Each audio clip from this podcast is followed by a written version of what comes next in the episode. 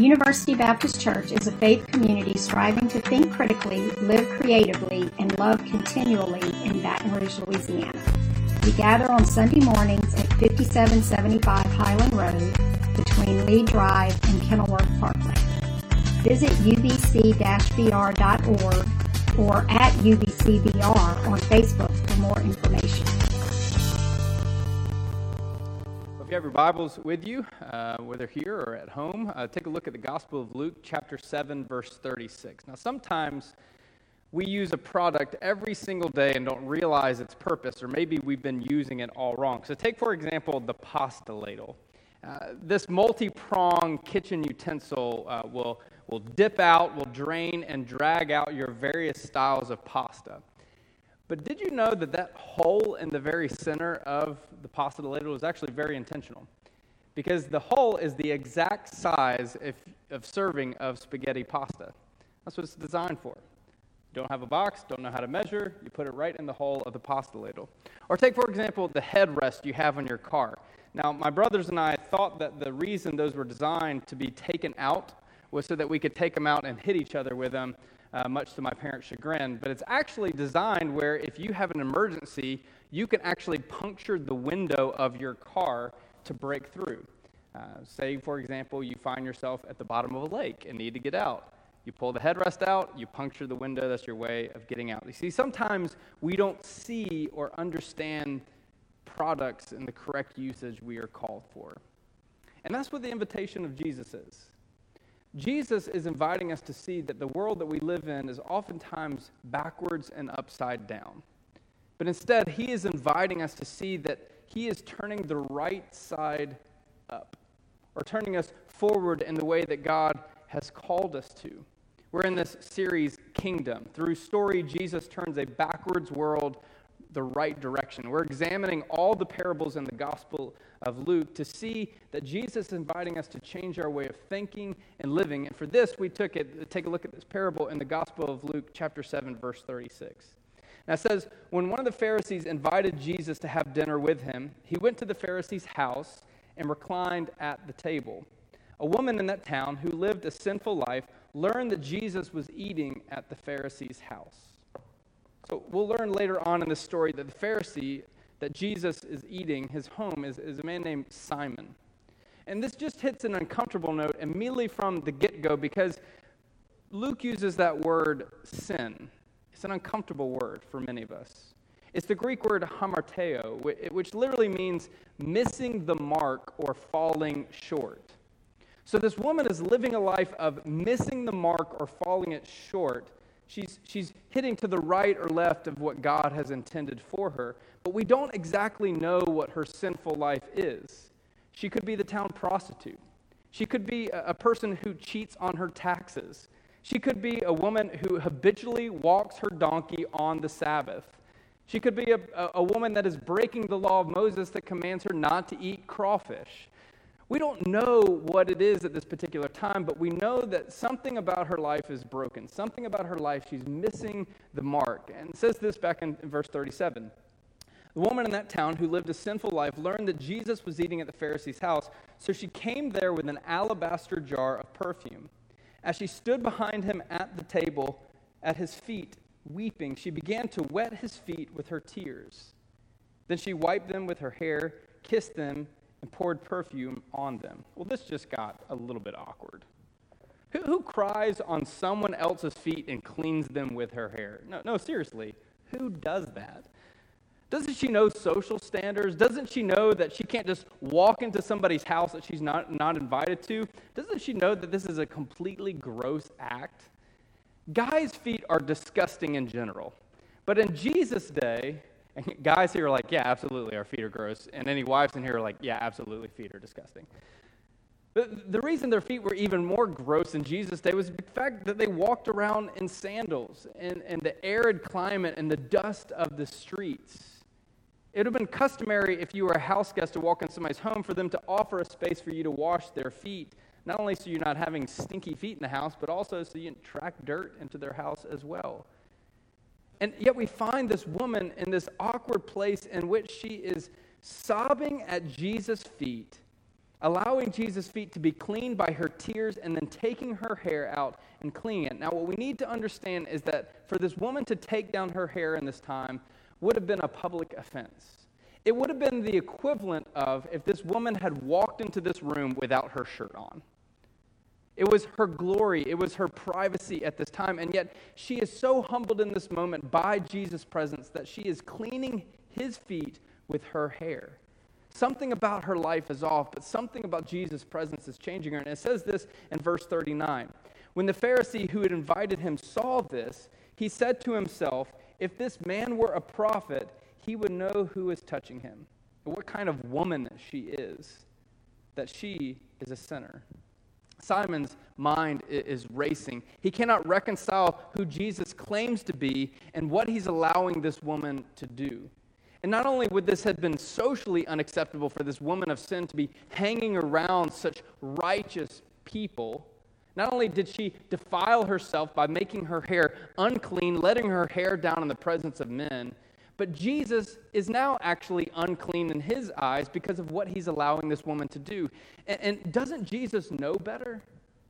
I mean, he claims to be this religious leader. Doesn't he know that he's associating himself with such horrible, sinful people? Simon has to tell Jesus what is right and what is wrong because clearly he doesn't get it.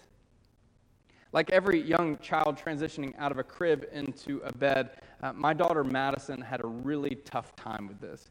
And every night was a battle of wills. She didn't want to stay in her bed, but we wanted her to stay in her bed. So we would put her in her bed, and then she would get out, walk right down the hallway, and come to the living room. And because she's still precious to this day, it made it super tough to argue with this cute little child who did not want to go to bed. And one particular night stands out that she had this debate going with us, not just for a few minutes, but it went on for almost 2 hours of her standing there telling us again and again that she is not tired, that she did not want to go to bed. Eventually, she started standing there in her stubbornness, falling asleep while she's standing there telling us that she's tired and doesn't want to go to bed. But she was right, and she knew what was right all along. See, we live in a culture of constantly striving for rightness.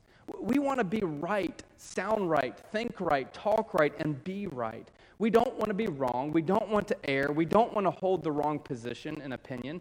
We want to believe that we have it all together, and there's nothing about us that wants to be off or needs improvement or should be corrected.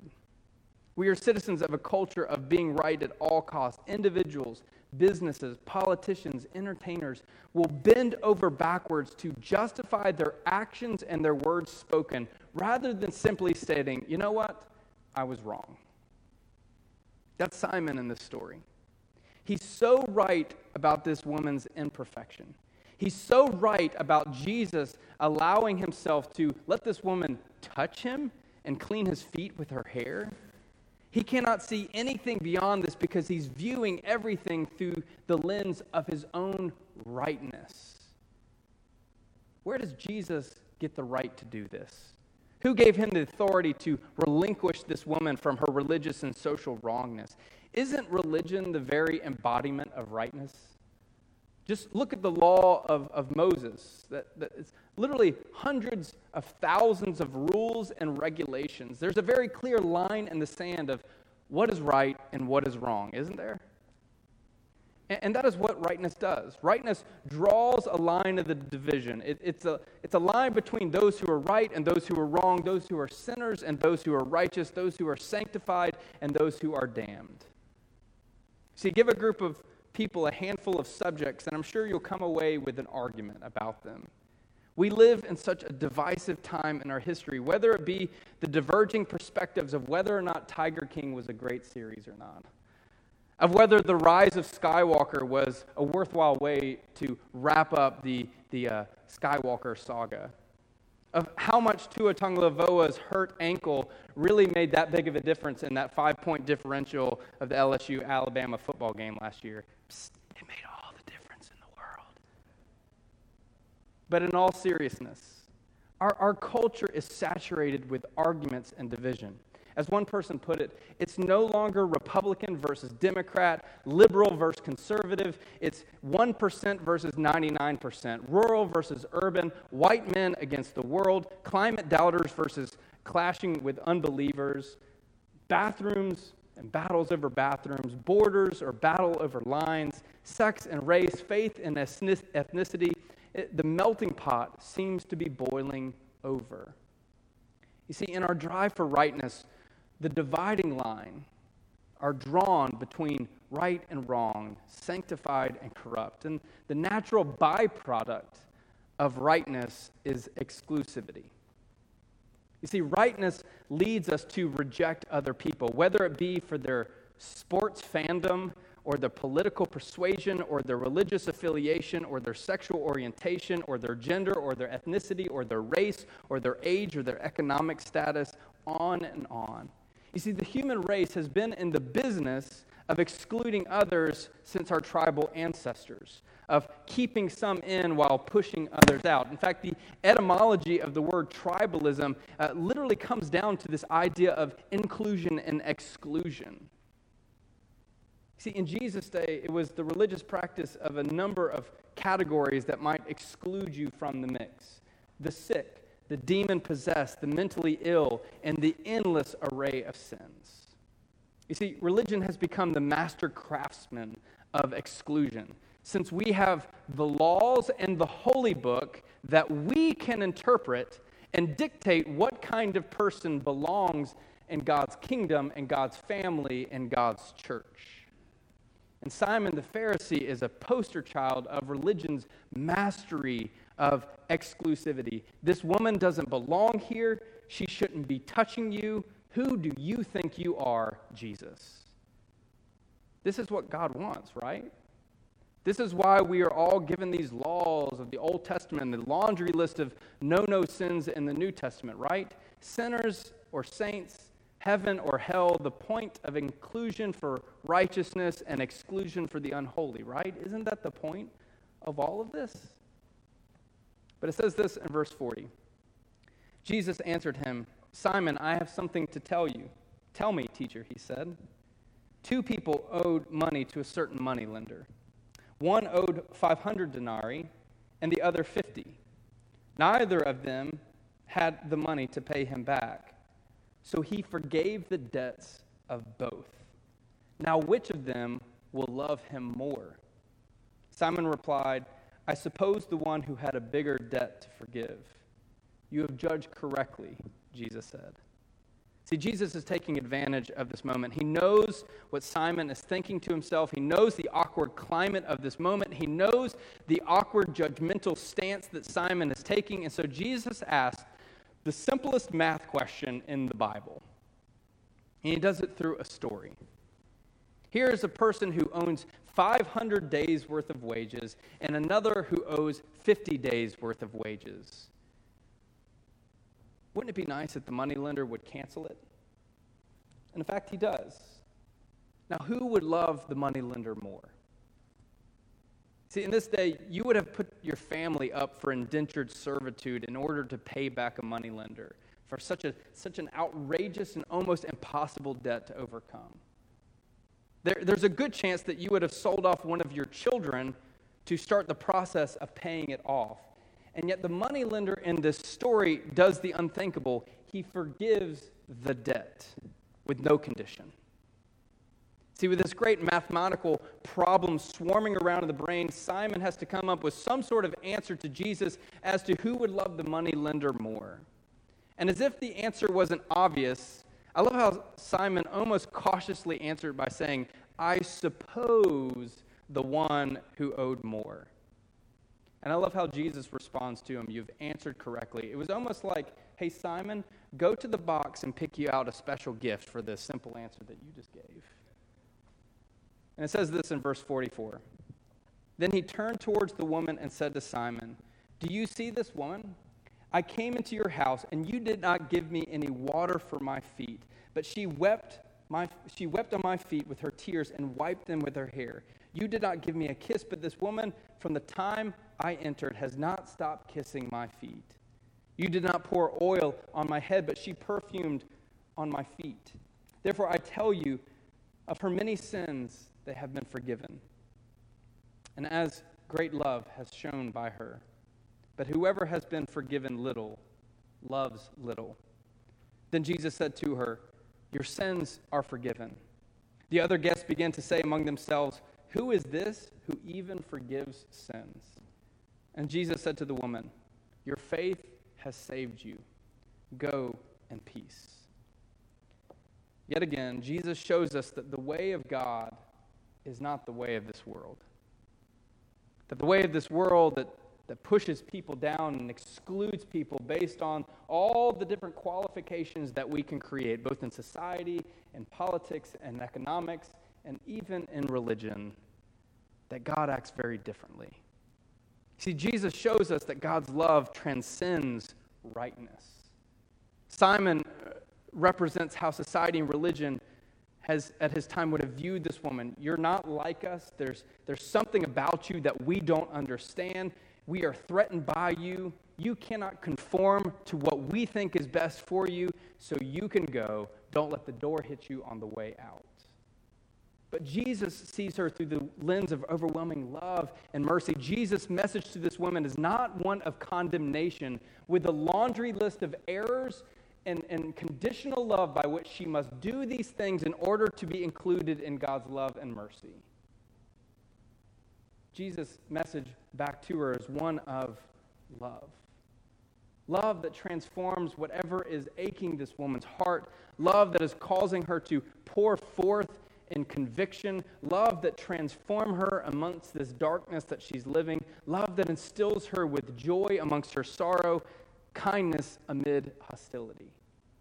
See, this woman's story joins the cavalcade of encounters that Jesus' ministry, in which the social outcast, the political enemy, the self-righteous religious, the economically poor, the corrupt bureaucrats, and the recipients of ethnic and racial discrimination are embraced by God's love. See, the message sent again and again from Jesus' encounters is it doesn't matter the societal, religious, governmental systems that you think you are a part of, or where not you are excluded, you are, in fact, a beloved child of God. In fact, it seems as though those who have the most stacked up against them because of their wrongness, their marginalization, their worthlessness, Jesus showed them the most compassion and grace. And just in case you doubt it, consider the vast number of lepers, deaf, blind, beggars, dying, demon-possessed, Samaritans, Roman officials, and religious outcasts that Jesus encountered and transformed by love. That's the message of this parable told by Jesus in connection to this woman when you really stop and think about it. God's grace is abundant, even for those who seem to have a forbidding number of mistakes stacked up against them. And while the world tends to focus on rightness, leading to division and exclusion, Jesus shows us that God's kingdom is inclusive. It's not only obvious by the way that he included this woman to the kingdom of God, despite her mistakes and what others thought of her. Equally surprising is that Simon the Pharisee is being extended an invitation into God's kingdom. Jesus wants Simon's view of rightness and excluding others because of their inability to fulfill his religious obligations. He wants to transform Simon's life too and include him in the kingdom as well. Instead of walls created to shut out so-called sinners and undesirables, God desires to welcome all people into God's family. With God, there is no race or nationality, faith, practice, sin, marital status, social faux pas, tally of mistakes, economic status, gender identity, sexual orientation, physical or mental ability, political stance, theological perspective, or station in life. For Jesus, there was no person out of bounds for love. We see this again and again in the ministry of Jesus. Whether you were a leper, the so-called loose woman of your town, filled with demons, suffering from blindness, a beggar on the streets, the highbrow of society, the lowly fisherman, the religious nutcase, the Roman occupier, or the enemy of Israel, or even a revolting Gentile, you are welcome as Jesus' follower. See, Jesus was badgered and berated by the so-called religious experts who persistently called him out for hanging out and eating with sinners. They called him a lover of sinners. You don't get that moniker by sitting in the temple and just reading the Bible all day long. You get it because you're out there engaging the lives of the unthinkable. And God is extending us this conditional love and belonging. The last 365 days have been somewhat taxing on my pride. I've managed to sustain 3 injuries, all needing physical therapy for recovery. I had a severely sprained ankle, I developed tendinitis in my right shoulder, and then I came down with a bad case of sports hernia. And is there anything better than waking up in the morning and immediately waking up to feeling all sorts of pain all over your body? And to make matters worse, I've been fighting this trench war with my hairline. It started at the age of 28, and I've just been losing ever since. You see, despite my resistance to reality, I'm feeling more and more imperfect as months tick by. And I think that's one of the greatest obstacles of embracing the way that God sees the world and sees others is to overcome our rightness and division and exclusion, we have to see our imperfection.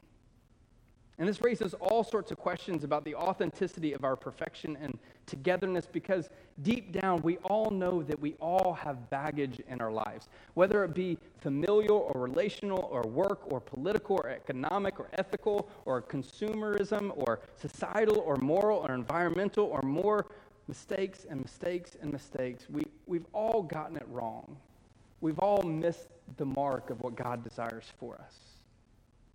And when we stare into the eyes of this woman, even Simon the Pharisees, we know that we are imperfect beings. And God knows that we have a lifetime of failures and wrong perspectives. And so this battle rages within us when we hear this story. It's a battle of rightness and imperfection. And depending on who wins that battle, the entrenchment of our view of self and others wins. And if we choose rightness, we will only see the fault in other people's lives, never understanding how God could possibly be inclusive with God's love. Yet, the moral of this story is not just for this woman, but it's for this self-righteous, religious Pharisee who saw his imperfection in light of God's grace. And when we can see our imperfection before a perfect God, then our eyes are open to the reality of God's grace. Think about that. It's in the gravity and undeserving nature of God's grace that changes our life. How can a God who has every reason to despise and condemn us for the ways that we have twisted the way our lives are supposed to be, the way that we hurt other people, the way that we despise others and withdraw love from them, that yet that God loves us in return? Philip Yancey put it this way: grace does not depend on what we have done for God, but rather what God has done for us. Ask people what they must do to get into heaven, and most will reply, be good. Jesus' story contradicts this answer. All we must do is cry, help. See, we will never be able to understand this passage nor Jesus' parable if we cannot see our ongoing and ever-evolving imperfection before a perfect God that sends forth grace into our life despite us. And God's grace is the only ointment that heals our wounds and a power capable of transforming our imperfections into perfection, to transform our desire of rightness into openness of other possibilities. And the end game of Jesus' encounter in Luke 7 was not only to welcome this woman in and to push out a religious zealot. That was not his desire, but Jesus desired to allow grace to transform Simon's life, to help him see the unrecognized imperfection in his life. The parable of the 2 borrowers is not just a story about one borrower's overwhelming debt canceled, but of 2 different kinds of borrowers released from what they have borrowed.